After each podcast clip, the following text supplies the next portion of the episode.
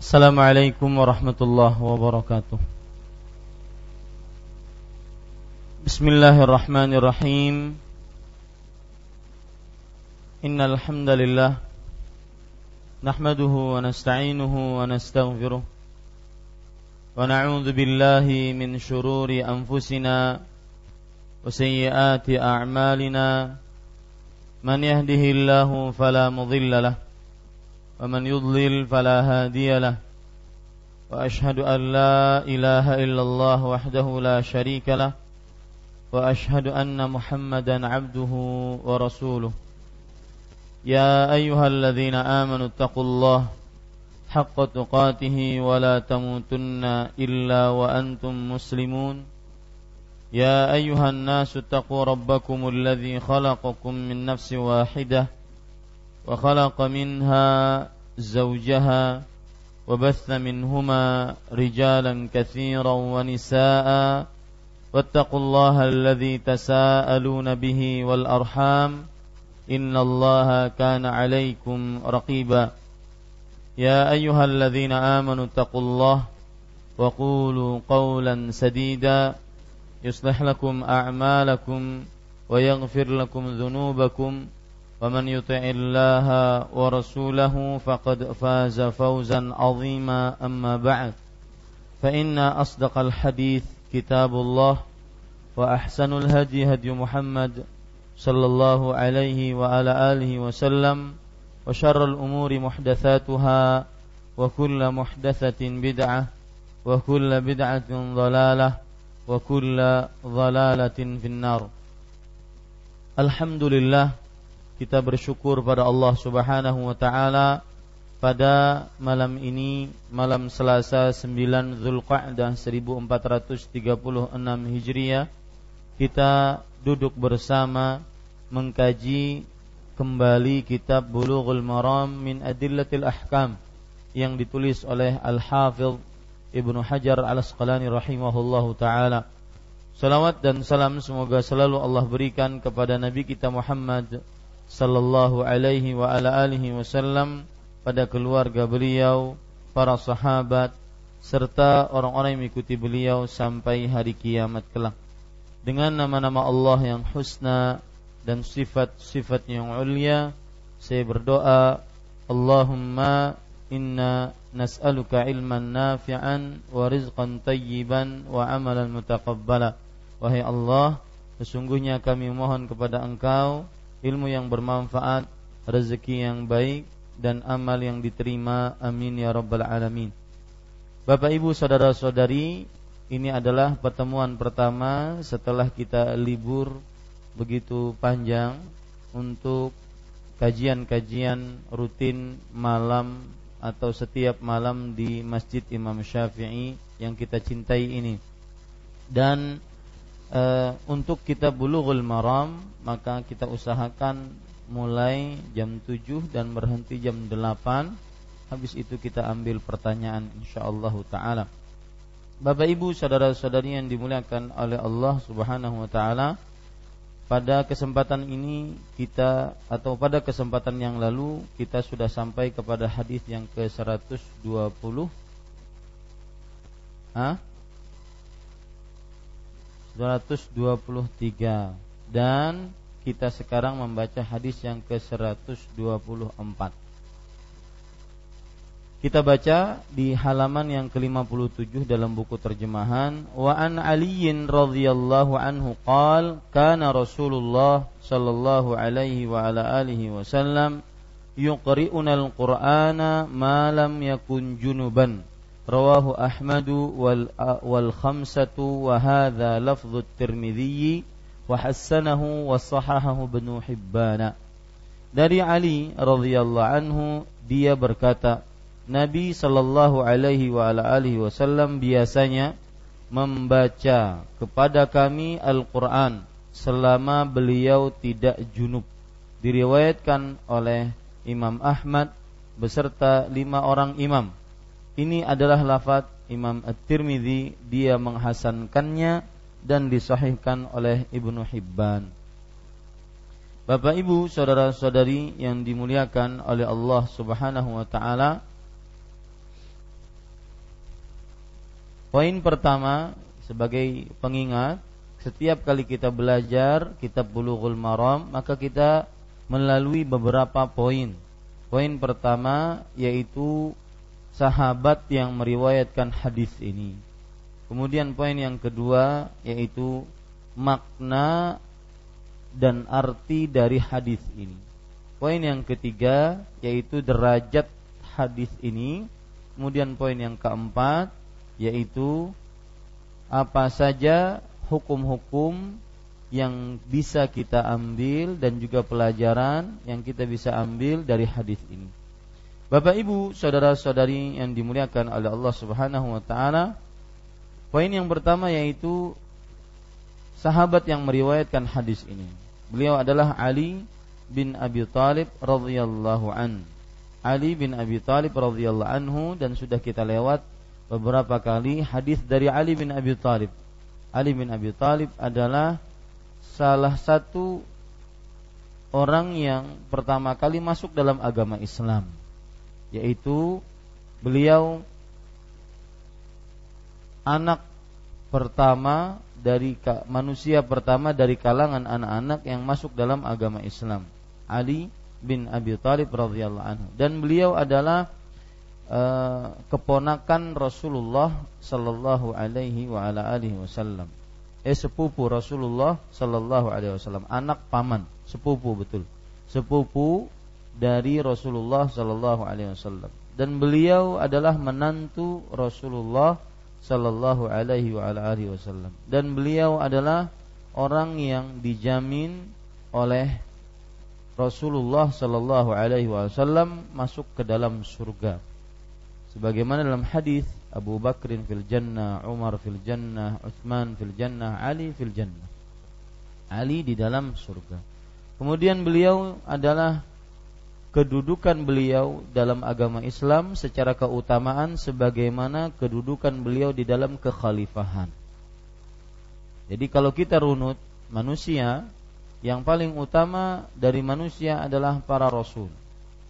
Kemudian setelahnya para nabi alaihi wassalatu wassalam. Kemudian setelahnya para sahabat. Para sahabat yang termulia dirunut dari mulai Abu Bakar As-Siddiq, Umar bin Khattab, Uthman bin Affan, kemudian Ali bin Abi Thalib. Jadi urutan empat orang ini di dalam keutamaan seperti urutan mereka di dalam kekhalifahan radhiyallahu anhum ajma'in. Dan Ali bin Abi Thalib radhiyallahu anhu memiliki keutamaan yang sangat luar biasa.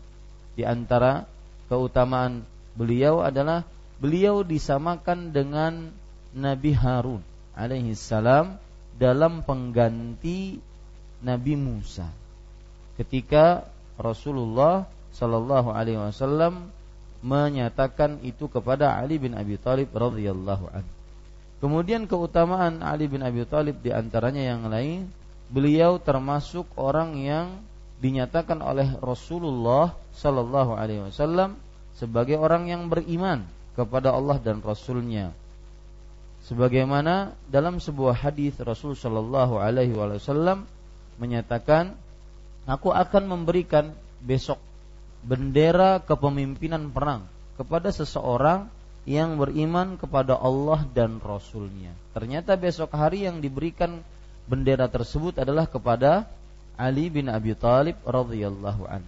Keutamaan Ali bin Abi Thalib radhiyallahu anhu yang lain, beliau diberikan gelar Saifullah ya Saifullah yaitu karena saking pemberaninya seorang Ali bin Abi Thalib radhiyallahu anhu dan masih banyak keutamaan-keutamaan dari Ali bin Abi Thalib radhiyallahu anhu.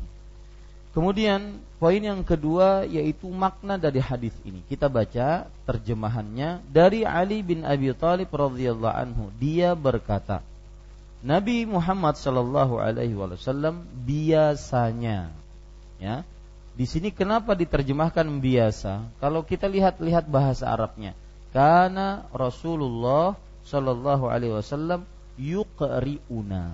Di sini kaedah sedikit ya tentang bahasa Arab, mudah-mudahan bermanfaat. Kalau ada ucapan kana, kemudian setelahnya itu adalah fi'il mudhari'. Seperti dalam hadis ini. Bisa dilihat di buku kita yuqri'unal Qur'an. Ya. Di sini lihat ada kana, kemudian ada fi'il mudhari'. Maka menunjukkan kepada dua hal.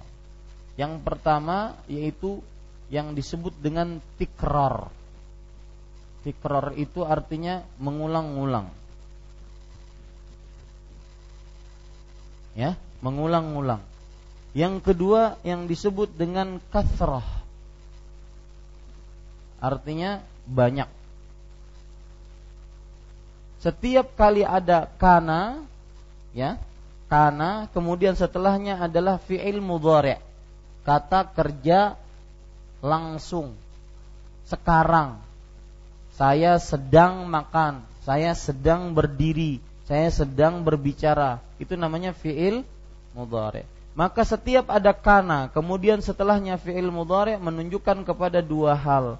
Tikror yaitu diulang-ulang dan banyak. Makanya diterjemahkan Rasul Nabi Muhammad SAW biasanya. Artinya apa? Sering, selalu. Artinya apa? Diulang-ulang. Nah, ini itu kaedah. Kaedahnya gimana mencatatnya, Ustaz? Apabila ada kana, kemudian setelahnya fi'il mudhari' Nah, begitu. Maka menunjukkan kepada dua ini. Cara mencatatnya begitu. Apabila ada kana, kemudian setelahnya fi'il mudhari' kata kerja dalam tanda kurung kata kerja langsung, maka menunjukkan kepada mengulang-ulang dan banyak. Baik.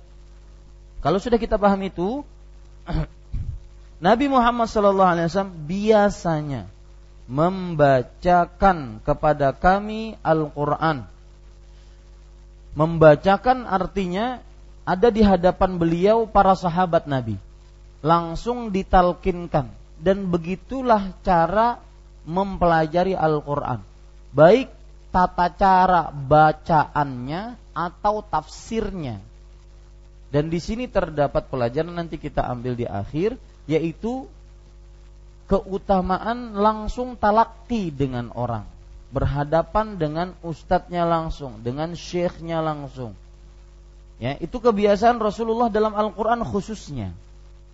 Makanya kurang bagus kalau seandainya tidak bukan bukan uh, tidak bagus, kurang bagus dan kurang sempurna kalau orang belajar Al-Qur'an dari mendengar misalkan ya, kemudian dari televisi ya, kecuali kalau live ya seperti Roja TV misalkan ada pengajaran Al-Quran langsung melihat mulutnya sang ustadz langsung nggak jadi masalah. Akan tetapi kalau seandainya mendengar saja tidak melihat mulutnya maka ini bisa bisa keliru dalam pengucapan. Dan begitulah yang disebut dengan talakti apa namanya?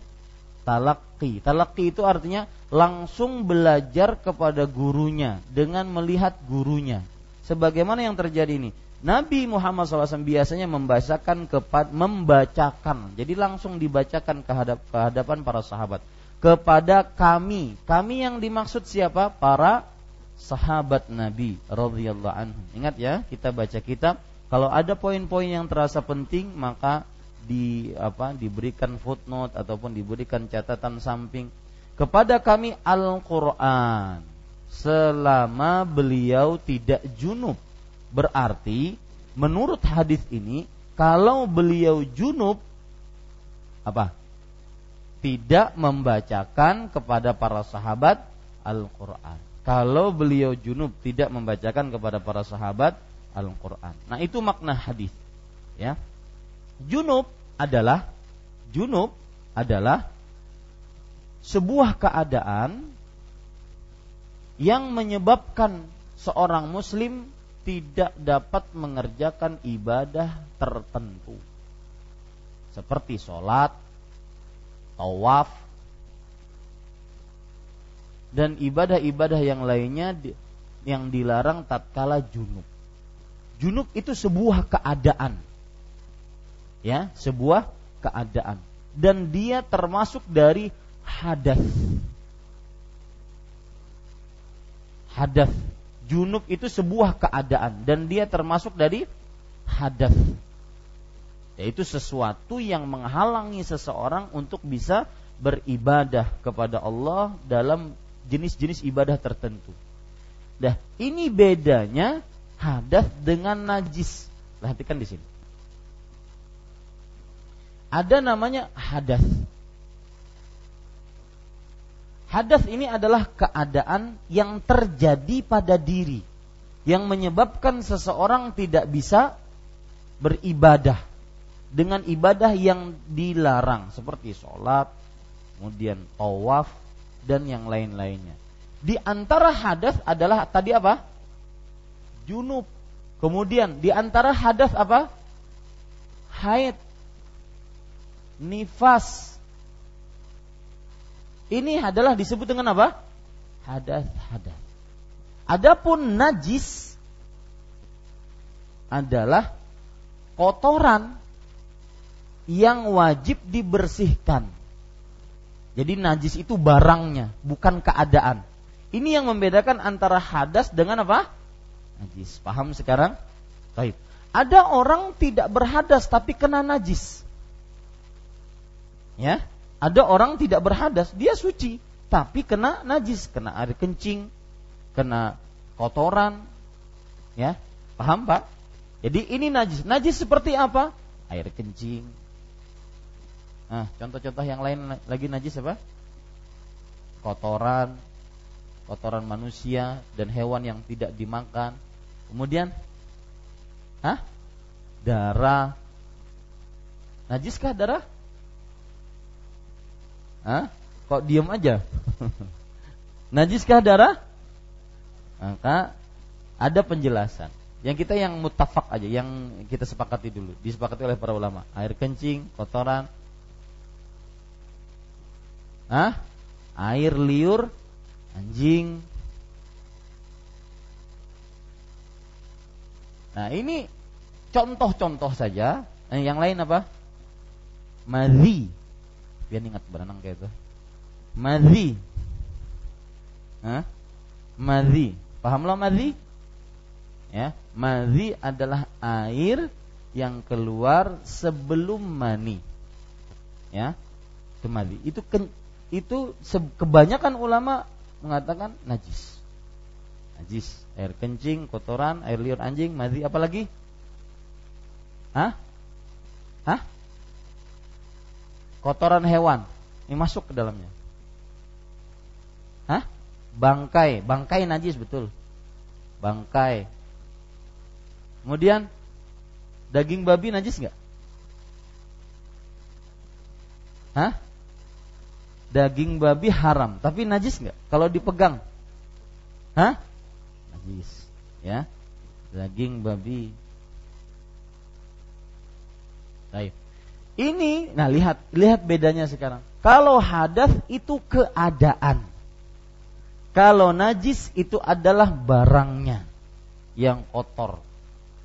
Nah ini ingin saya menjelaskan saja karena berkaitan dengan junub tadi. Selama Rasul Shallallahu Alaihi Wasallam tidak junub, maksudnya adalah dalam keadaan berhadas. Nah itu dia. Nah berarti yang kita ambil yang kita e, maknai dan kita sudah pahami dari hadis ini adalah bahwa Rasulullah SAW kebiasaan beliau senantiasa membacakan Al-Quran selama tidak dalam keadaan berhadas atau dalam tidak dalam keadaan junub. Baik. Itu poin yang kedua. Poin yang ketiga yaitu lihat diriwayatkan oleh Imam Ahmad. Imam Ahmad beserta lima orang imam. Siapa mereka? Imam Ahmad dan lima. Lima siapa? Istilah Al-Hafidh Ibnu Hajar dalam kitab Bulughul Maram. Harus hafal Pak ini. Karena kita selalu mengulang-ulang ini. Dan ini adalah salah satu ciri orang sukses belajar Bulughul Maram. Tahu istilah Al-Hafidh Ibnu Hajar? Lima orang siapa? Hah? Abu Daud, Tirmidzi, Nasai, Ibnu Majah, Imam Ahmad. Ya, ini Imam Ahmad. Ini lima. Ya, lima orang. Wahadalah makanya di sini disebutkan kemudian beliau mengatakan ini adalah lafat at Tirmidzi. Apa maksudnya lafaz Tirmidzi? Yang kita baca sekarang ada di dalam riwayat Tirmidzi, salah seorang dari lima tadi. Nah, begitu maksudnya. Ya, yang kita baca sekarang. Lafadznya adalah lafaz riwayat Tirmidzi. Dia menghasankannya. Jadi Imam Tirmidzi menghasankan menganggap hadis ini sebagai hadis yang hasan dan disahihkan oleh Ibnu Hibban.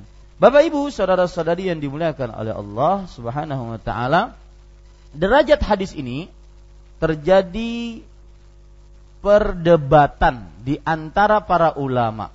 Apakah hadis ini sahih? Apakah hadis ini hasan ataukah hadis ini lemah?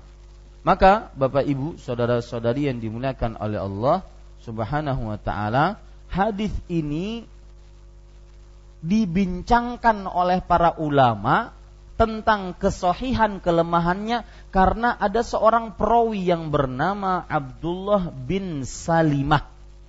Abdullah bin Salimah. Abdullah bin Salimah ini dikatakan oleh sebagian ulama lemah. Ya, dikatakan oleh sebagian ulama lemah.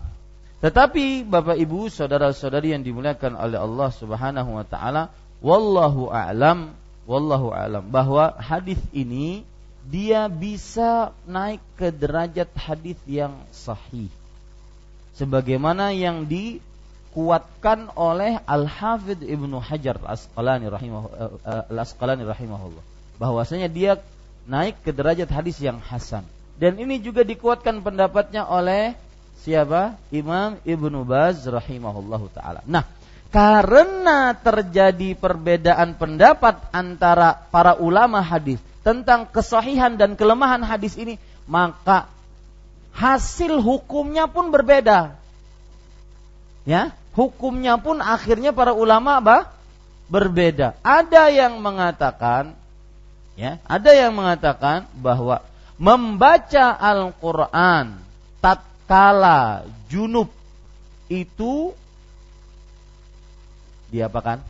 Boleh. Bagi ulama yang melemahkan hadis ini. Bagi ulama yang melemahkan hadis ini. Jadi syaratnya jangan pegang mushaf, ya. Nanti ada hadis yang lain, hadis riwayat Imam Malik dalam kitab Al-Muwatta. Ya, mereka mengatakan bahwa hadis ini lemah. Sebagaimana yang bapak-bapak lihat mungkin dan ibu-ibu lihat di dalam footnote dhaif katanya. Ya, di dalam buku terjemahan yang ini lemah katanya. Nah, menurut yang melemahkan hadis berarti apa? Berarti membaca Al-Quran tatkala junub hukumnya boleh. Kenapa? Karena hadisnya lemah. Adapun yang mensohihkan, menghasankan seperti siapa? Seperti Al-Hafidh Ibnu Hajar, Imam Tirmidzi, Ibnu Hibban, Syekh bin Baz, rahimahumullah taala. Nah, mereka-mereka ini mengatakan bahwa membaca Al-Qur'an tatkala junub hukumnya haram. Hukumnya apa? Haram. Karena apa? Karena mereka menghasankan hadis ini. Nah, di situlah terjadi perbedaan pendapat. Jadi Bapak tahu sekarang bagaimana kok bisa terjadi perbedaan pendapat di antara para ulama? Islam itu kan satu, ajaran Muhammad Shallallahu Alaihi Wasallam itu kan satu terjadinya ya begini-begini. Cuma ingat para ulama berbeda ber, tidak e, berbeda pendapat bukan dalam perkara akidah nggak pernah. Ya, dalam perkara pokok dasar akidah tidak pernah. Tapi dalam perkara fikih-fikih seperti ini. Dan itu wajar. Ada yang mensahihkan, ada yang melemahkan. Ya, ini Bapak Ibu sering saya ingatkan dalam urusan fikih berlapang-lapang dadalah tapi cari pendapat yang lebih kuat dalilnya. Saya dipahami maksudnya? Taib. E, kalau ditanya Ustaz, lebih condong kepada pendapat mana? Wallahu alam saya lebih condong kepada pendapat hadisnya Hasan. Hadisnya apa? Hasan. Taib. Bapak Ibu, saudara-saudari yang dimuliakan oleh Allah Subhanahu wa taala. Taib. Kalau sudah kita pelajari poin ketiga, maka Poin keempat, hukum dan pelajaran yang kita bisa ambil dari hadis ini. Dan ini yang paling penting dalam pelajaran bulughul maram selalu seperti ini. Ini yang paling penting. Ya. Yang pertama yaitu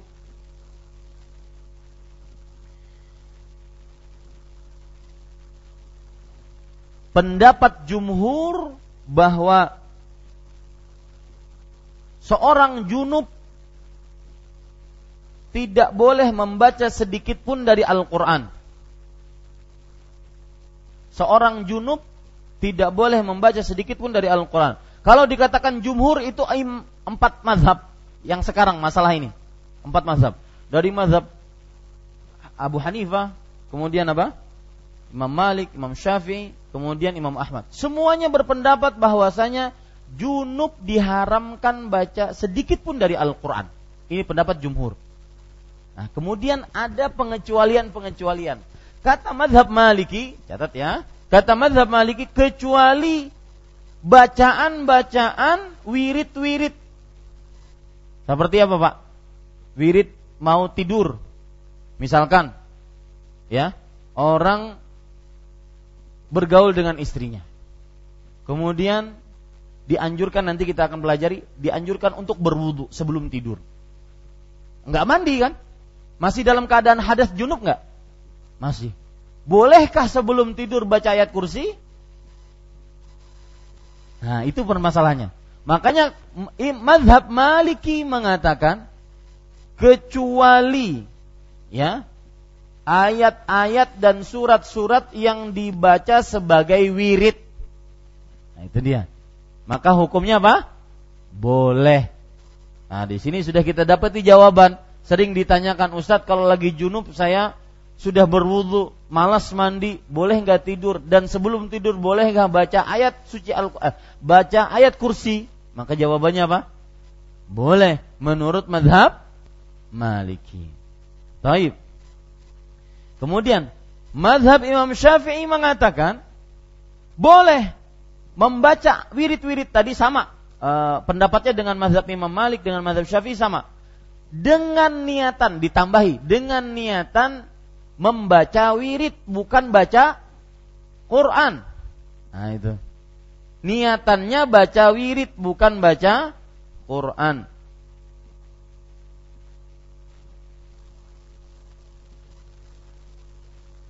Ya, ini Bapak Ibu saudara-saudari yang dimuliakan oleh Allah Subhanahu wa taala. Baik. Itu pendapat jumhur. Pelajaran yang kedua. Ulama-ulama yang membolehkan membaca Al-Quran tatkala junub. Di antaranya Ibnu Hazm, Ibnu Abbas, oh, subhanallah, ya,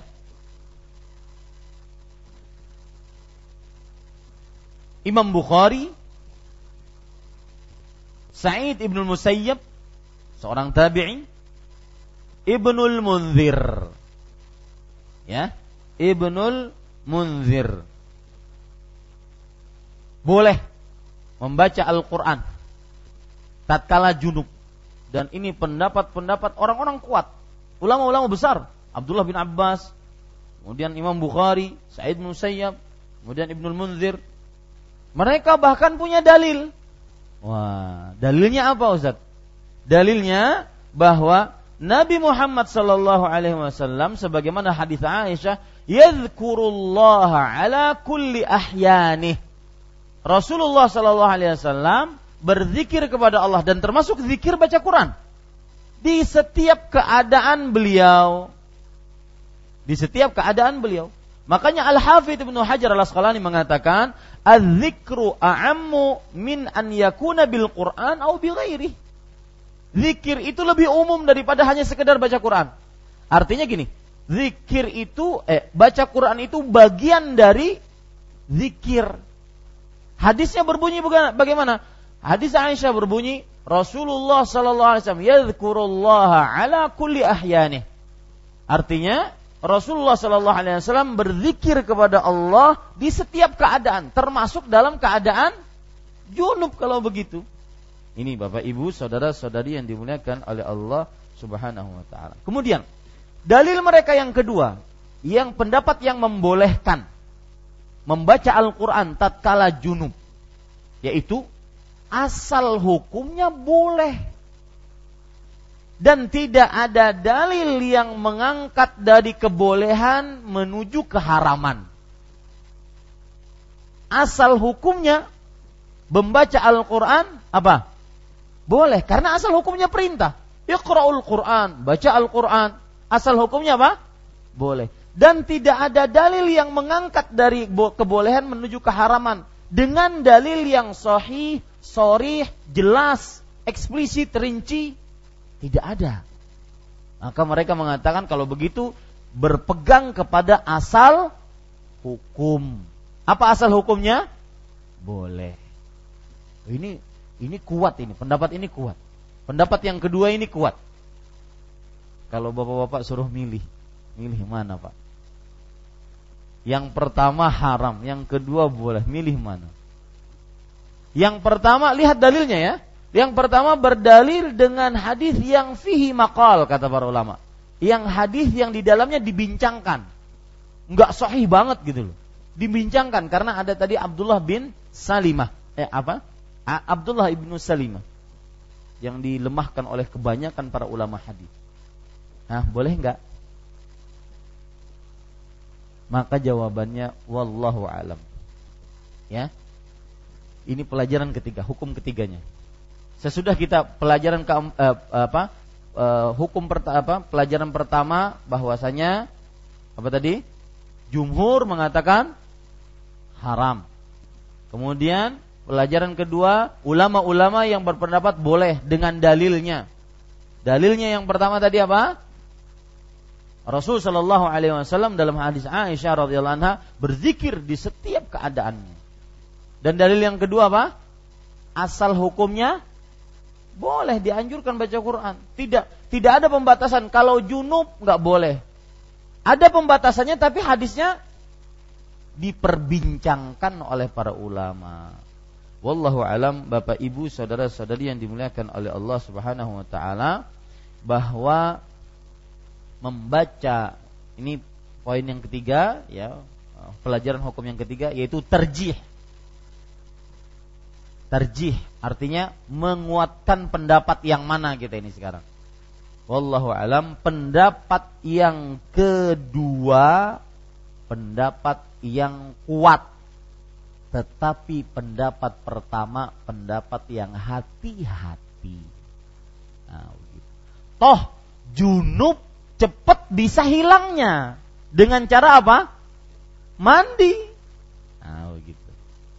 Ya, pendapat yang per, uh, pendapat yang kita ambil yaitu bahwa pendapat yang kedua yaitu boleh itu kuat pendapatnya karena tidak ada memang dalil yang begitu kuat yang melarang. Ada hadis yang berbunyi diriwayatkan oleh Imam Tirmidzi la yaqra'ul junubu walal haidu syai'an minal Qur'an. Ini kalau hadis sahih wah luar biasa. Hadisnya lemah masalahnya.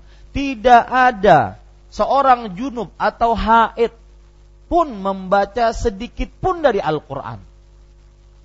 Nah, ini kalau hadisnya ini sahih, sudah. Ini kata para ulama fasil fil hukum, yaitu pem, penentu hukum, tapi hadisnya lemah masalahnya. Ya, makanya pendapat yang kedua kuat secara dalil, tetapi pendapat pertama lebih hati-hati. Lalu prakteknya gimana Ustaz? Maka prakteknya kalau mampu mandi habis junub mandi sebelum tidur, sebelum baca ayat kursi, sebelum baca ahad, kan sebelum tidur kita dianjurkan untuk apa? Ya, meniupkan meludahkan sedikit di telapak tangan, kemudian membaca surat Al-Ikhlas, Al-Falaq, An-Nas. Begitu kah? Iya. Itu kan baca Al-Qur'an. Ya. Nah, ini Bapak Ibu Saudara, maka sebelum tidur mandi kalau mampu, kalau seandainya tidak mampu maka berwudu dan ambil pendapat tadi bahwa diperbolehkan untuk membaca Al-Qur'an terutama khususnya hanya dalam bentuk apa? Zikir dan wirid-wirid. Alhamdulillah, selesai. Kemudian Bapak Ibu saudara-saudari yang dimuliakan oleh Allah, adapun haid. Nah, ini pelajaran yang ke berapa? Yang keempat. Adapun wanita yang haid karena tadi disebutkan dalam hadis tadi wanita haid. Ya. Adapun wanita yang haid maka boleh baginya membaca Al-Qur'an. Tapi ingat seperti yang dikatakan oleh ayahanda tadi. Dilarang memegang apa? Mushaf. Karena di sana ada dalil lain. La yamassu hadzal Qur'ana illa tahir. Tidak boleh memegang Al-Qur'an mushafnya ini kecuali orang yang suci. Jadi wanita haid ingin ngajar Al-Quran di pesantren atau di TPA bagaimana? Boleh. Ya. Asalkan jangan megang. Kalau anak-anaknya nanya kenapa bu kada mau megang? Baca aja biar situ. ya ini Bapak Ibu saudara-saudari yang dimuliakan oleh Allah. Jadi wallahu alam untuk wanita haid boleh baca Quran. Baca Quran, ya. Meskipun jumhur memakruhkannya. Karena kenapa makruh? Karena nggak ada dalil.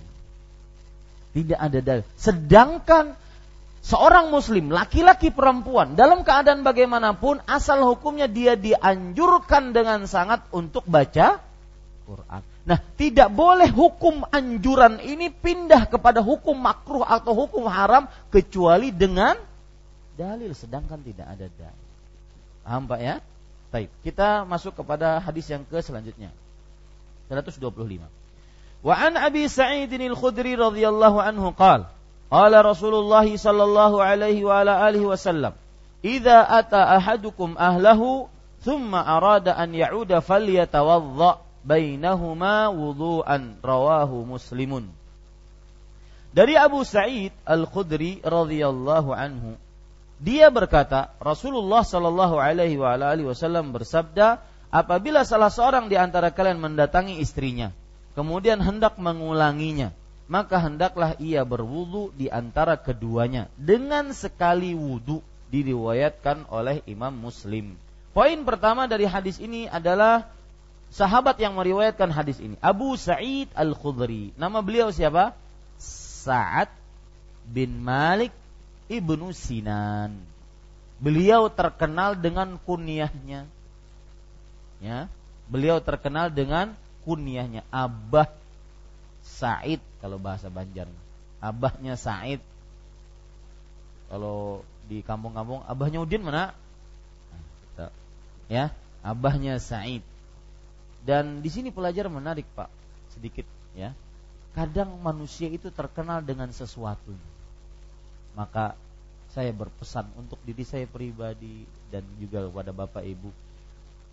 Kenal usahakan karena Allah. Kenallah usahakan anda dikenal manusia dengan kebaikan. Ya, usahakan. Oh dikenal si fulan itu bisa menjaga lisan. Oh dikenal si fulan itu bisa apa sangat dermawan. Oh dikenal si fulan itu begini begini dan seperti itu.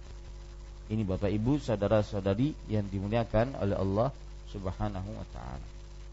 Jadi sebagaimana para sahabat terkenal dengan kunyah-kunyahnya, makanya manusia seperti itu juga. Dia akan terkenal dengan dengan sifat-sifatnya.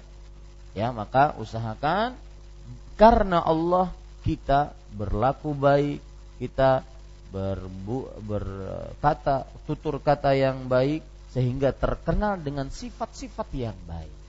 Baik. Dari Abu Sa'id Al-Khudri radhiyallahu anhu. Abu Sa'id nama beliau Sa'ad bin Malik Ibnu Sinan dan sudah lewat beberapa kali hadis beliau. Kita lanjutkan kepada poin kedua, makna hadis. Dia berkata, Rasulullah Shallallahu alaihi wasallam bersabda, apabila salah seorang di antara kalian mendatangi istrinya. Maksudnya salah seorang di antara kalian itu maksudnya adalah laki-laki. Seorang suami. Ya. Men mendatangi istrinya. Mendatangi istrinya maksudnya adalah ingin menggaulinya. Ingin berjima dengannya. Bahasa santunnya mendatangi istrinya dan sudah saya sebutkan waktu itu di Baitul Hikmah bahwa boleh dan sangat dianjurkan memakai bahasa yang santun. Ya, silahkan azan.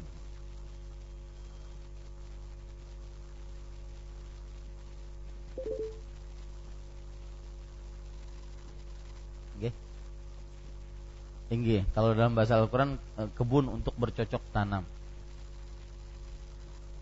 Dia ingatnya kayak itulah. nah.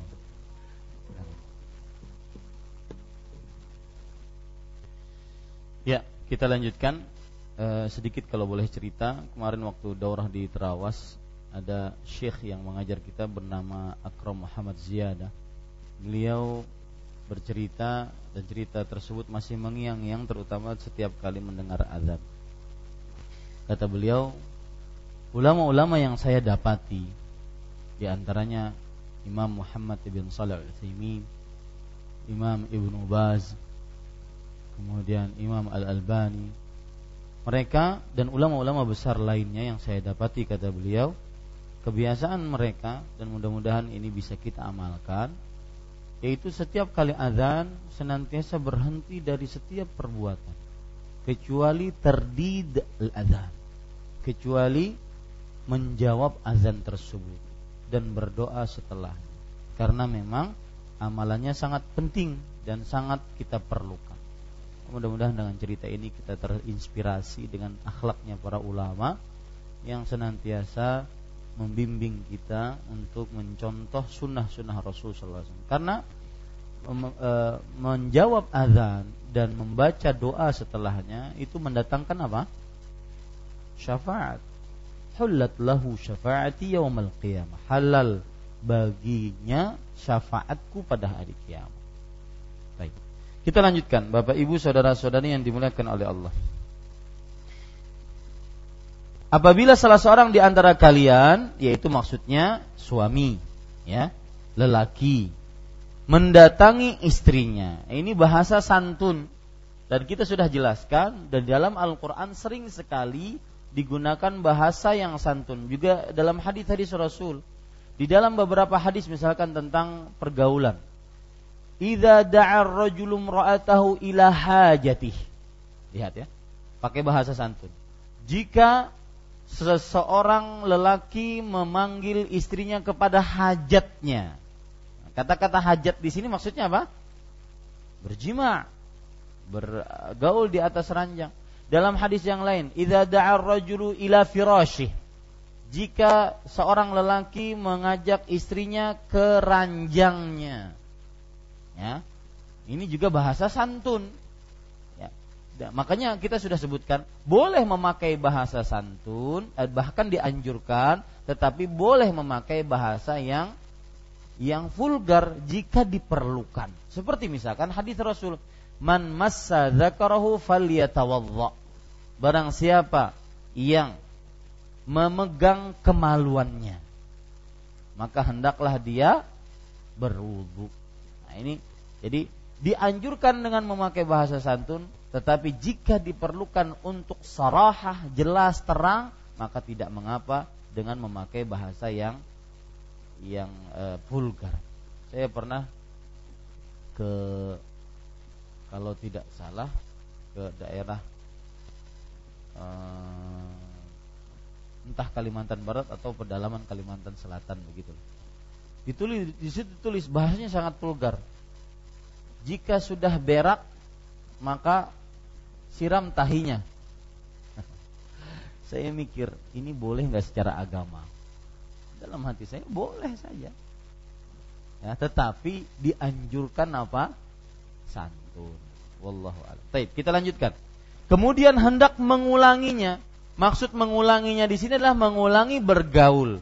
Maka hendaklah ia berwudu di antara keduanya dengan sekali wudhu. Jadi menggauli istri, kemudian setelah itu mungkin ada bagian yang kedua, maka dia kemudian sebelum melakukan bagian yang kedua ini, sebelum ingin mengulang bersetubuh dengan istrinya ini, maka dia dianjurkan untuk berwudhu. Itu maksud hadis.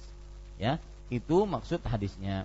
Baik, di uh, poin yang ketiga yaitu derajat hadis ini diriwayatkan oleh Muslim diriwayatkan oleh Muslim. Maksudnya di dalam kitab sahihnya ya, di dalam kitab sahihnya. Kita masuk kepada uh, hadis yang ke-126 karena ini tambahan. Zadal hakimu fa innahu ansyatu lil aud.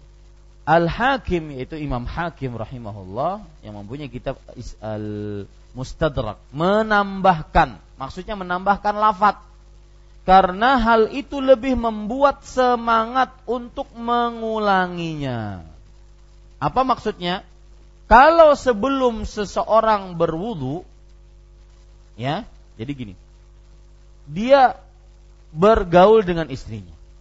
Kemudian ingin mengulang, sebelum mengulang dia berwudu, maka ini akan menambahkan kekuatan tatkala mengulang yang kedua. Kenapa? Karena yang pertama, sifat orang yang keluar maninya itu kan menyebabkan apa? lemah, kemudian apa namanya?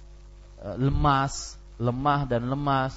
Dan itu sifat mani yang kita bisa mendeteksi kalau keluar misalkan di di celana kita basah. Ini kita bingung. Ini mani kah, mazi kah, wadi kah? Maka pada saat itu lihat diri kita. Kalau masih sigar aja, maka selain mani itu berarti. Ya, tidak perlu mandi. Tapi kalau uyuh, lapar, haus, ya, dan semisalnya hal-hal yang menunjukkan kepada kelemahan dan kelemasan, maka pada saat itu dia adalah mani. Ya, ini para ikhwah. Jadi maksud daripada uh, semangat untuk mengulanginya, wudhu tersebut membuat lebih semangat. Dan ini termasuk daripada sunnah Rasul Sallallahu Alaihi wa ala alihi Wasallam. Nanti ada pertanyaan, Ustaz, wajibkah wudhunya kalau ingin mengulang lagi? Maka nanti kita akan bahas. Baik. Bapak Ibu saudara-saudari yang dimuliakan oleh Allah, Uh, kemudian hadis tadi diriwayatkan oleh Imam Hakim dan hadisnya dua-duanya sahih. Jadi hadis ke 125, 126 dua-duanya sahih, tidak ada keraguan di dalamnya. Cuma pertanyaan, kenapa Imam Muslim tidak menyebutkan lafat Imam Hakim ini?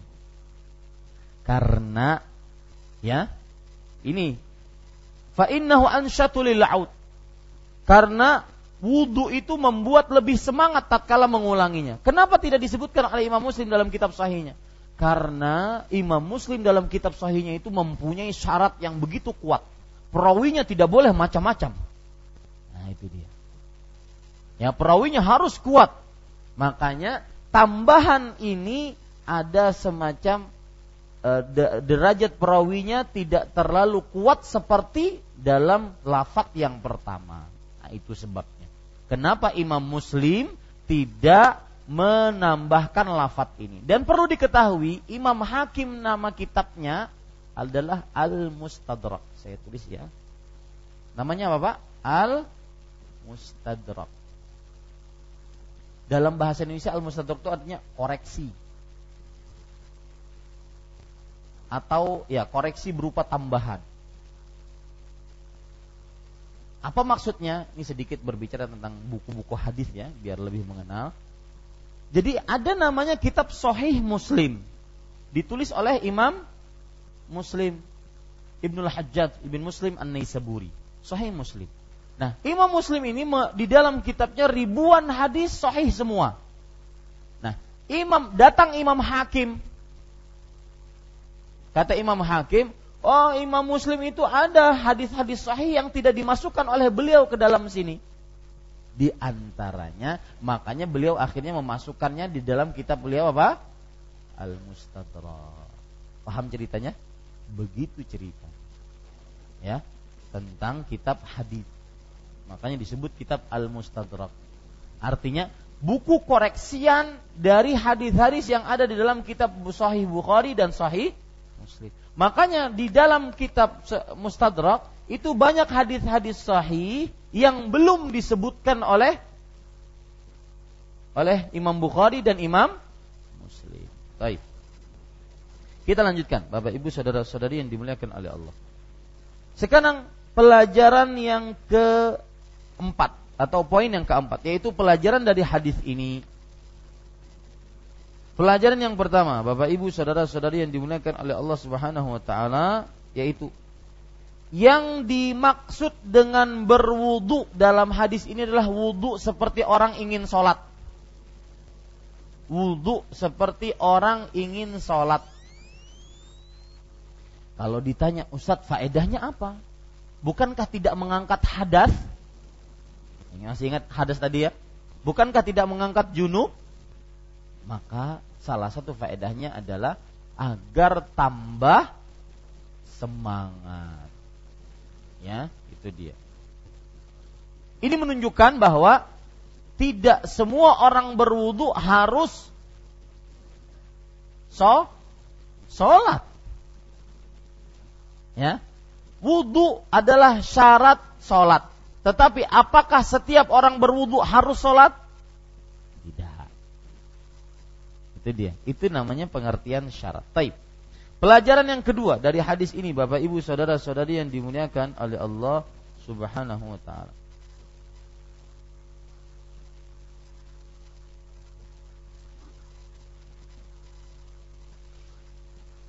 Sebelum berwudu dianjurkan juga membasuh kemaluannya dalam bahasa santun. Dalam bahasa vulgarnya membasuh zakarnya. Saya teringat juga cerita Syekh Akram Muhammad Ziyadah. Beliau itu lucu tatkala mengajar ya dan beliau keturunan Nabi sallallahu alaihi wasallam, alul bait. Jadi kata beliau, salah satu kesalahan orang tawaf itu bawa buku berbahasa Arab doa. Tapi dia tidak paham apa yang dibaca. Ya, itu kesalahan. Bawa buku bahasa Arab, doa bahasa Arab tapi tidak paham apa yang dibaca. Akhirnya kata Syekh ini aturan doanya berbunyi warfa'lana zikrana. Ya Allah, angkatlah kedudukan kami di dunia dan di akhirat. Dia salah baca, Pak warfa' lana zakarona.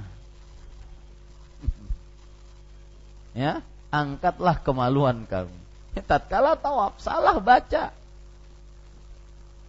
Nah, ini ini Bapak Ibu saudara-saudari yang dimuliakan oleh Allah. Taib. Jadi ada lafaz tambahan Poin kedua, pelajaran kedua, lafaz tambahan yaitu apa? Sebelum berwudu membasuh kemaluan.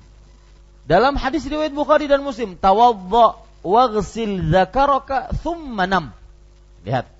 Wudulah dan basuhlah kemaluanmu. Kemudian tidur. Nah, ini dilakukan ya juga tatkala seseorang ingin mengulangi is, mengulangi menggauli istrinya. Ya, basuh kemaluan, kemudian setelah itu berwudu. Wallahu a'lam. Kemudian Bapak Ibu saudara-saudari yang dimuliakan oleh Allah Subhanahu wa taala. Pelajaran yang ketiga, hadis ini menunjukkan bahwasanya dianjurkan dan disyariatkan bagi siapa yang ingin mengulangi bersetubuh dengan istrinya untuk berwudu. Ya, dianjurkan dan disyariatkan bagi siapa yang ingin mengulangi bersetubuh dengan istrinya untuk berwudu. Dan ini pendapat jumhur. Catat itu, jumhur. Berarti Ustaz ada perbedaan pendapat lagi. Iya. Nah, begitulah fikih, Pak. Ya. Sering terjadi sekali terjadi perbedaan pendapat fikih. Taib. Dan ini pendapat jumhur, yaitu maksudnya dianjurkan itu pendapat jumhur. Ada ulama yang mewajibkan Artinya apa? Sebelum bergaul dengan istri wajib untuk berwudu. Nah, gitu. Sebelum tidur, setelah bergaul wajib untuk berwudu. Nah, itu. Tetapi jumhur sekali lagi pendapatnya apa? Pendapatnya apa? Hanya dianjurkan. Belum habis lagi, Pak. 5 menit lagi. Ya. Lihat, Kenapa dianjurkan Bapak Ibu saudara-saudari? Kenapa nggak wajib? Karena ada riwayat dalam hadis uh, yang disebutkan oleh Imam Ibnu Hajar dalam kitab Fathul Bari Aisyah bercerita kanan Nabi sallallahu alaihi wasallam yujami'u thumma ya'ud wa la yatawadda sering Rasul sallallahu alaihi wasallam menggauli istrinya lalu diulang lagi dan tidak berwudu lalu diulang lagi dan tidak apa berwudu. Ini Bapak Ibu, saudara-saudari yang dimuliakan oleh Allah Subhanahu. Lalu Ustaz pendapat yang kuat mana? antara pendapat jumhur dengan pendapat yang wajib tadi. Wajib tadi siapa yang mengatakan? Imam Al-Qurtubi, kemudian Imam uh, apa namanya? Uh, Ibnu Habib Al-Maliki ya, mengatakan wajib berwudu sebelum mengulang. Maka wallahu alam Bapak Ibu pendapat jumhur lebih kuat di sini. Ya, pendapat jumhur lebih kuat. Taib, Bapak Ibu saudara-saudari yang dimuliakan oleh Allah Subhanahu wa taala. Kemudian pelajaran yang ketiga. Ka, eh, keempat. Kalau seorang lelaki punya istri empat, Umma, eh. ya, apakah setiap kali dia menggilir istrinya maka wajib mandi atau tidak? Ya, artinya begini. Istri pertama digilir malam ini. Kemudian dia gilir lagi malam yang sama istri kedua. Dia gilir lagi malam yang ketiga, eh malam yang sama istri ketiga. Istri keempat. Hah? Kalau tahu wae, kuatkah kada? Lain urusan ulun ini masalah fikih masalahnya. Masalah kuat kada itu urusan pian. ini masalah fikih ya Bapak Ibu saudara-saudari yang dimuliakan oleh Allah. Maka Bapak Ibu saudara-saudari yang dimuliakan oleh Allah, ada dua pendapat dan dua-duanya boleh dikerjakan.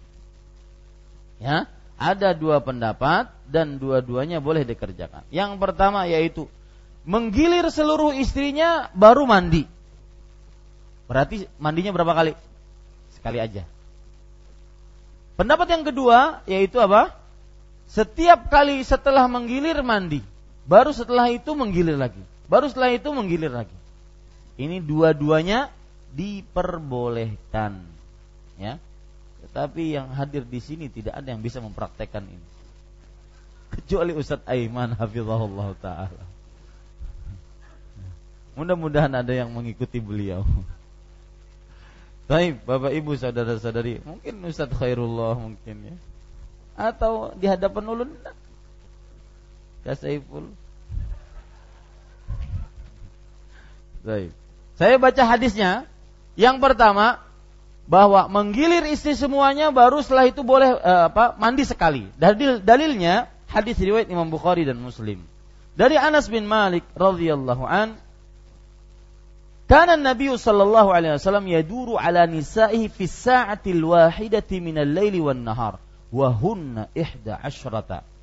Qala ay Qatadah qultu li Anas aw kana yutiqu Qala kunna natahaddatsu annahu u'tiya quwwatan 30 sallallahu alaihi wasallam. Artinya sering karena tadi ada kana, kemudian ada fi'il mudhari. Sering Rasul sallallahu alaihi wasallam menggilir istrinya dalam satu waktu. Sehari semalam. Dan mereka berjumlah 11 orang. Ya, sehari semalam. Qatadah radhiyallahu an eh, rahimahullah yang ber, yang mendengar hadis ini dari Anas bin Malik Anis eh, yang meriwayatkan hadis Anas bin Malik bertanya, apakah beliau sanggup mengerjakan itu? Maka uh, Anas bin Malik menjawab, kita sering membicarakan bahwa beliau itu diberikan kekuatan seperti mempunyai kekuatan seperti orang yang mempunyai 30 kekuatan, 30 laki-laki. Sallallahu alaihi wa Mudah-mudahan kita bertemu dengan beliau. Itu hadis yang pertama. Hadis yang kedua dari Abu Rafi' Maula Rasulullah sallallahu alaihi wasallam dan hadisnya diriwayatkan oleh Imam Abu Daud dan An-Nasai. Saya lihat Bapak-bapak kalau saya sebutkan hadis itu tidak nyatat. Mendingan dicatat. Jadi seperti tadi ya. Jadi cara yang pertama digilir semua kemudian baru apa? Mandi. Nah, cara mencatatnya bagaimana? Hadis riwayat Bukhari dan Muslim dari Anas bin Malik yaitu Rasul Shallallahu Alaihi Wasallam menggilir kemudian baru mandi. Nah, cara mencatat hadis begitu pak, jadi tidak lupa. Ya.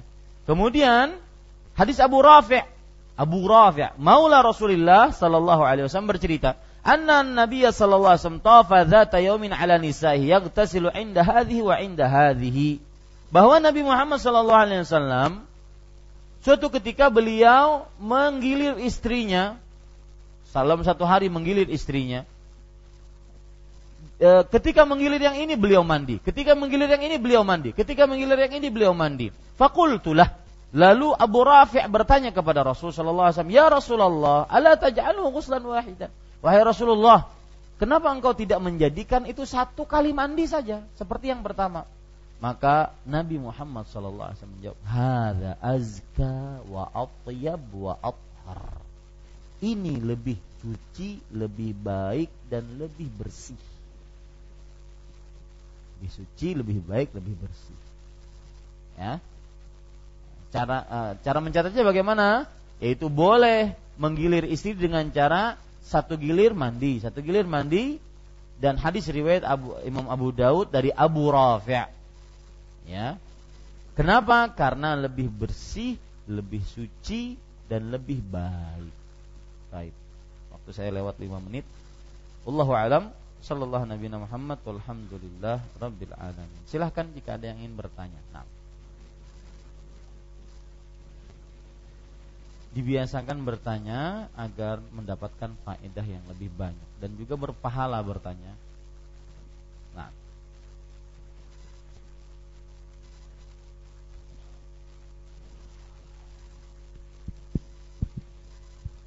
Silakan.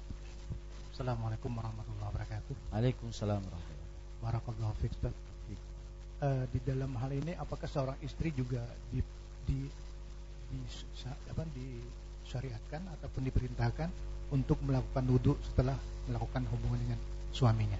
Makasih. Ya. Bismillah, alhamdulillah, wassalatu wassalamu ala rasulillah. Nah ini pertanyaan yang e, ditanyakan yaitu kalau tadi dianjurkan untuk mengulang wudhu, ya, mengulang wudhu, apakah sang istri juga, ya, mau eh, apa dianjurkan juga mengulang wudhunya? Maka jawabannya Bapak Ibu saudara-saudari yang dimuliakan oleh Allah Subhanahu wa taala iya. Baik sang istri yang mau juga atau sang istri juga hanya sekedar melayani padahal dia sudah capek. Iya. Kenapa? Karena tadi ilatnya adalah agar lebih semangat. Wallahu a'lam. Nah. Bisa dipraktekkan malam ini kayak Ya silahkan ini dulu Mas. Biar berurutan dari kanan saya nah. Jazakallah khair atas kesempatan diberikan Jazakallah khair uh, Tadi hadis uh, Masalah menyentuh Al-Quran Ustaz uh, Yang disebutkan tadi hadas besar misalnya junub, haid dan nifas. Hmm. Terus ada hadis yang mengatakan eh, menyentuh Al-Qur'an harus dalam keadaan suci. Hmm. Apa yang dimaksud hanya hadas besar, bagaimana kalau hadas kecil? Apa terkena ini, Ustaz? Ya. ya. Itu saja. Ya. Barakallahu fiik. Jazakallah khair atas pertanyaannya. Mungkin Bapak-bapak belum begitu paham pertanyaannya. Pertanyaannya tadi kita menyebutkan hadas besar junub, nifas, haid. Itu hadis besar. Diharamkan untuk memegang mushaf. Apakah termasuk hadas kecil? Hadas kecil itu seperti apa? Kentut. Kentut, kencing, buang air kecil, buang angin, ya. Itu hadas kecil namanya. Terjadi kepada kita sebuah keadaan hadas kecil ya yang tidak mewajibkan mandi hanya mewajibkan wudhu. Apakah juga termasuk tidak boleh megang mushaf? Iya, karena hadisnya umum. Rasulullah SAW bersabda, La yamassu hadzal qur'ana illa tahir. Tidak boleh memegang Quran ini kecuali suci. Suci dari apa? Dari semua hadas. Hadas kecilkah, hadas besarkah? Wallahu a'lam. Silakan. Tadi di sini. Assalamualaikum warahmatullahi wabarakatuh. Waalaikumsalam. Saya mau menanyakan setelah berhubungan dianjurkan untuk berwudu. Apakah dalam berwudu itu setelah berhubungan kita harus memakai pakaian atau bisa? Apa-apa dalam keadaan telanjang satu. Yang kedua dalam keadaan hadas besar karena saya pernah belajar dulu itu tidak kalau dalam keadaan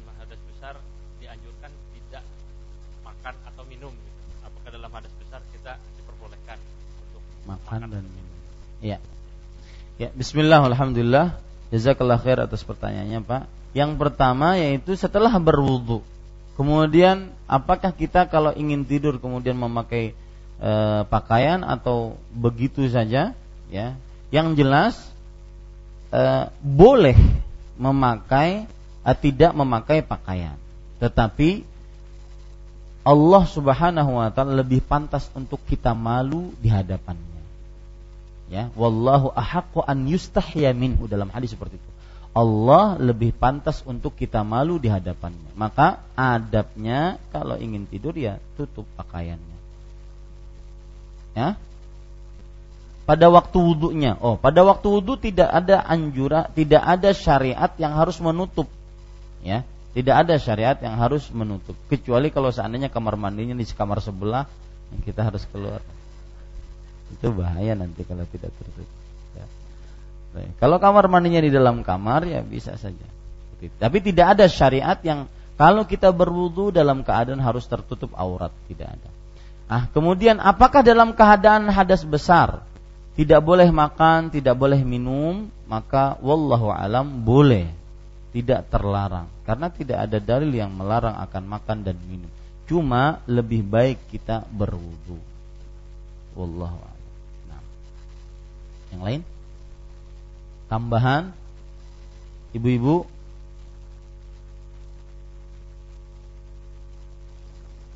Mic-nya ada? Silahkan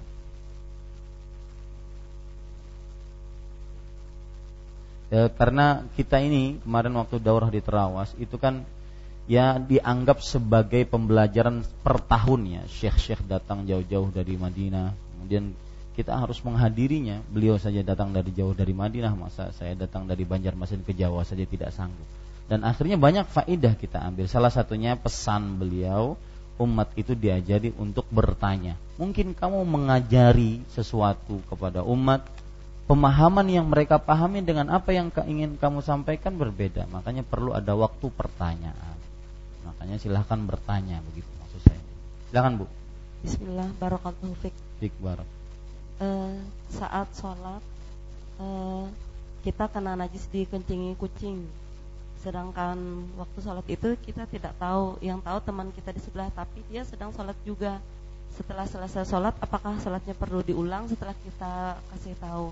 Ya. Yang pertama. Hmm. Yang kedua, uh, membaca Al-Quran yang mushaf yang ada terjemahnya, apakah boleh kita memegangnya saat kita tidak punya wudhu? Bismillah, alhamdulillah, wassalatu wassalamu rasulullah, jazakallahu khairan. Maka untuk pertanyaan-pertanyaan, pertama, hukum sholatnya sah. Selama dia saat itu tidak mengetahui kalau kencing di atas sesuatu yang najis dari air kencing uh, kucing. Adapun temannya yang tadi ya tidak bisa berbicara apa-apa dia. Sholat. Masa nggak mungkin. Kan nggak mungkin itu. Ya tidak bisa. Dalilnya apa bu? Dalilnya adalah Rasul Shallallahu Alaihi Wasallam tatkala sholat memakai sendal. Kemudian tatkala sholat memakai sendal tersebut Kemudian Rasulullah SAW melepaskan sendalnya. Para sahabat yang di belakang beliau sebagai makmum juga melepaskan sendalnya. Setelah selesai sholat dan salah satu mukjizat Rasul beliau bisa melihat dari belakang Shallallahu Alaihi Wasallam. Kemudian beliau bertanya, e, apa sebab kalian melepas sendal kalian? Maka para sahabat dengan uh, lugasnya dan dengan tanpa bebannya menjawab, "Ra'aina khala'tana 'alaika fa khala'na ni'alana." Wahai Rasulullah, kami melihat engkau melepas sendalmu, maka kami ikut melepas sendal kami. Begitulah sahabat. Dan semestinya kita seperti itu. Ya. Apa pun kita ikuti dari Rasul sallallahu alaihi wasallam. Asalkan itu ada dari Rasul, ikutilah. Karena itu jalan kebenaran, jalan keselamatan. Maka kemudian beliau menjelaskan, tadi saya sholat, kemudian Jibril memberitahukan kepada saya bahwa di sendal saya ada najis, kotoran najis, maka saya lepaskan. Nah, dari sini para ulama mengambil pendapat bahwa apabila ada orang sholat, kemudian dia tidak tahu bahwa yang dia pakai bajunya atau yang dia sujudnya itu ada najisnya sampai selesai sholat dia tidak tahu maka sah sholatnya. Buktinya apa? Rasulullah SAW tidak mengulang sholatnya. Tetapi apa? Meneruskan sholatnya. Setelah diberitahu Jibril, apakah beliau ulang sholatnya? Enggak. Cuma melepaskan apa?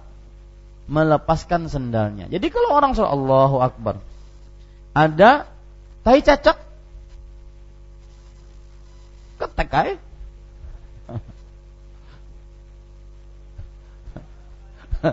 Mbak tuh kena kawan gak apa?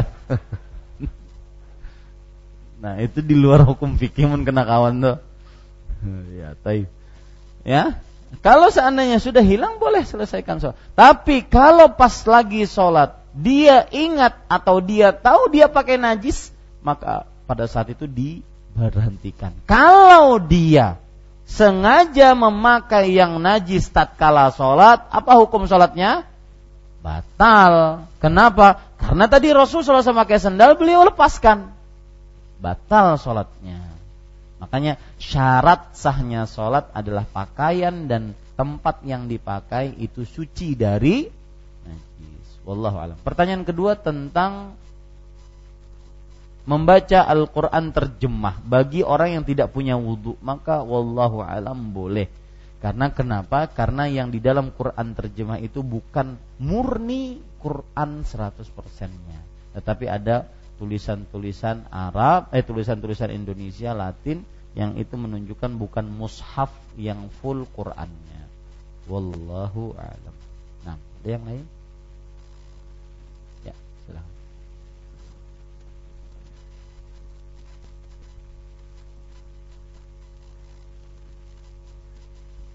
Silakan.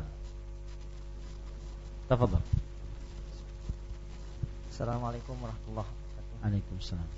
Uh, hanya ingin meng mengulang penjelasan tentang fikihnya tadi Ustaz. Uh, tadi kalau tidak salah Ustaz menyebutkan sebuah hadis, mohon dikoreksi kalau salah. Hadisnya yang berbunyi tawaddu summa summa usil zakaraka wa usil zakaraka summa 6. Jadi hadis itu terkesan urutannya adalah wudu dulu baru mencuci ya. kemaluan. Nah, ini gimana ceritanya? Apakah kita selama ini kan kita memahami tadi berkali-kali basuh kemaluan dulu baru berwudu. Nah, ini gimana Ustaz? Ini yang pertama. Ya. Yang kedua mengenai mustalah sedikit yakni tentang kitab Al-Mustadrak ala Sahihainnya karangan Imam Al-Hakim rahimahullah tadi. Ya. Apakah di dalam kitab Al-Mustadrak itu juga terdapat hadis yang doif? Dalam Mustadrak? Iya, dalam ya. kitab Mustadrak apa ada terdapat hadis yang doif? Ya. ya. Ya, jazakallah khair atas pertanyaannya, akhi. Uh, barakallahu fiik. Uh, bismillah, alhamdulillah, wassalatu wassalamu ala rasulillah. Maka Bapak, Ibu, saudara-saudari yang dimuliakan oleh Allah Subhanahu wa taala, kalau kita lihat lafat hadisnya riwayat Umar bin Khattab bahwa Rasulullah sallallahu alaihi wasallam bersabda tawadda waghsil dzakaraka thumma nam. Kalau kita lihat berwudulah dan basuhlah kemaluanmu, kemudian baru tidur. Ya. Kalau kita lihat urutannya dan di sini adalah setelah berwudu dan di sini maksudnya adalah kata sambung setelah berwudu. Tetapi wallahu alam dan di sini adalah bagian dari wudu sebelumnya. Ya. Memang lafat hadisnya wudu dulu kemudian basuh kemaluannya. Lafat hadisnya tetapi wallahu alam karena e, di sini adalah dannya bukan untuk e, wawul atof, bukan untuk dan sambungan setelahnya, tetapi dia adalah bagian dari berwudu. Dan kebiasaan kita kalau ingin berwudu sebelumnya apa? Sebagaimana kalau kita ingin mandi junub berwudu dulu. Tapi sebelum berwudu apa? Mencuci. Nah itu dia. Allah Uh, kemudian uh, kitab Mustadrak Hakim. Apakah ada hadis lemah? Iya.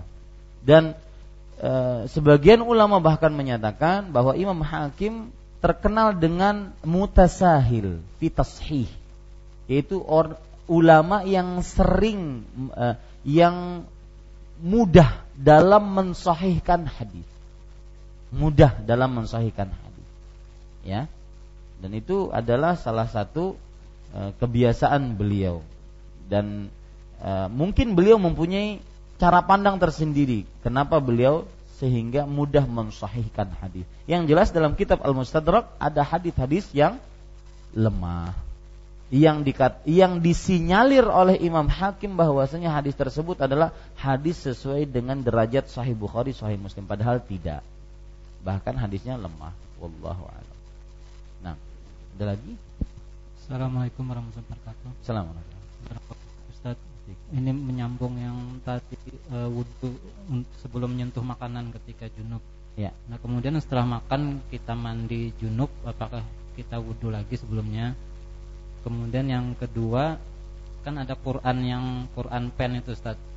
Itu kan Quran pen itu kan Quran semua isinya, tapi di samping sampingnya ada kopinya siapa siapa. Quran apa? Quran digital. Quran pen. Oh ya. Nah itu kan huruf Arab semua isinya, cuma di sampingnya kan ada korinya siapa siapa, terus ada bahasa apa bahasa apa. Nah itu termasuk musab apa enggak Ustaz? Ya, Bismillah, Alhamdulillah, Wassalatu wassalamu Rasulullah, Jazakallahu khairan. Maka kalau ditanya tadi sebelum makan dan misalkan kita bergaul, kemudian ingin makan minum, maka dianjurkan untuk berwudu. Lalu setelah makan kita ingin mandi, apakah dianjurkan berwudu? Iya dianjurkan berwudu lagi ya karena itu khusus untuk mandi karena itu khusus untuk mandi kemudian yang kedua apakah pen tadi e, termasuk mushaf yang artinya kita memegangnya harus dengan wudhu maka jawabannya kalau seandainya mus semuanya Al-Quran tidak ada tercatat tertulis di situ kecuali Al-Qurannya maka pada saat itu lebih baik dia berwudu demi keluar dari khilaf yang ada. Ya, wallahu alam.